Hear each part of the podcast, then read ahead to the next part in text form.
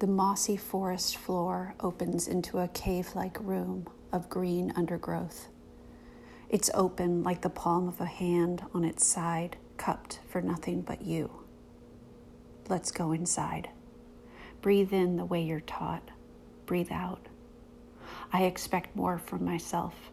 I expect great things, Herculean efforts that feel graceful, never undoable, never scary, never to the point of thinking it's too much.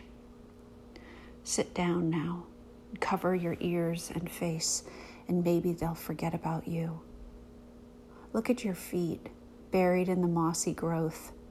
They look natural and beautiful there, toes in between moss strands, curled like a baby's. What if your shins f- turned into those of a one year old, curved and dimpled?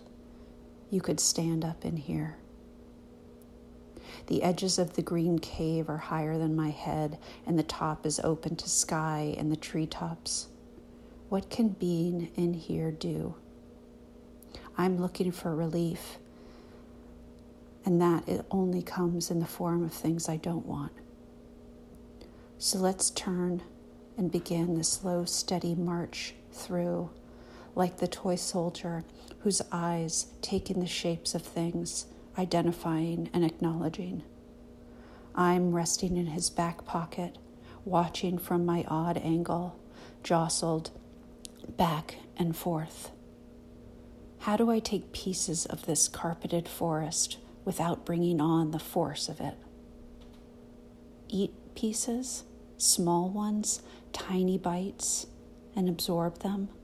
The moss and bark and soil and leaves and let them mix with my cells.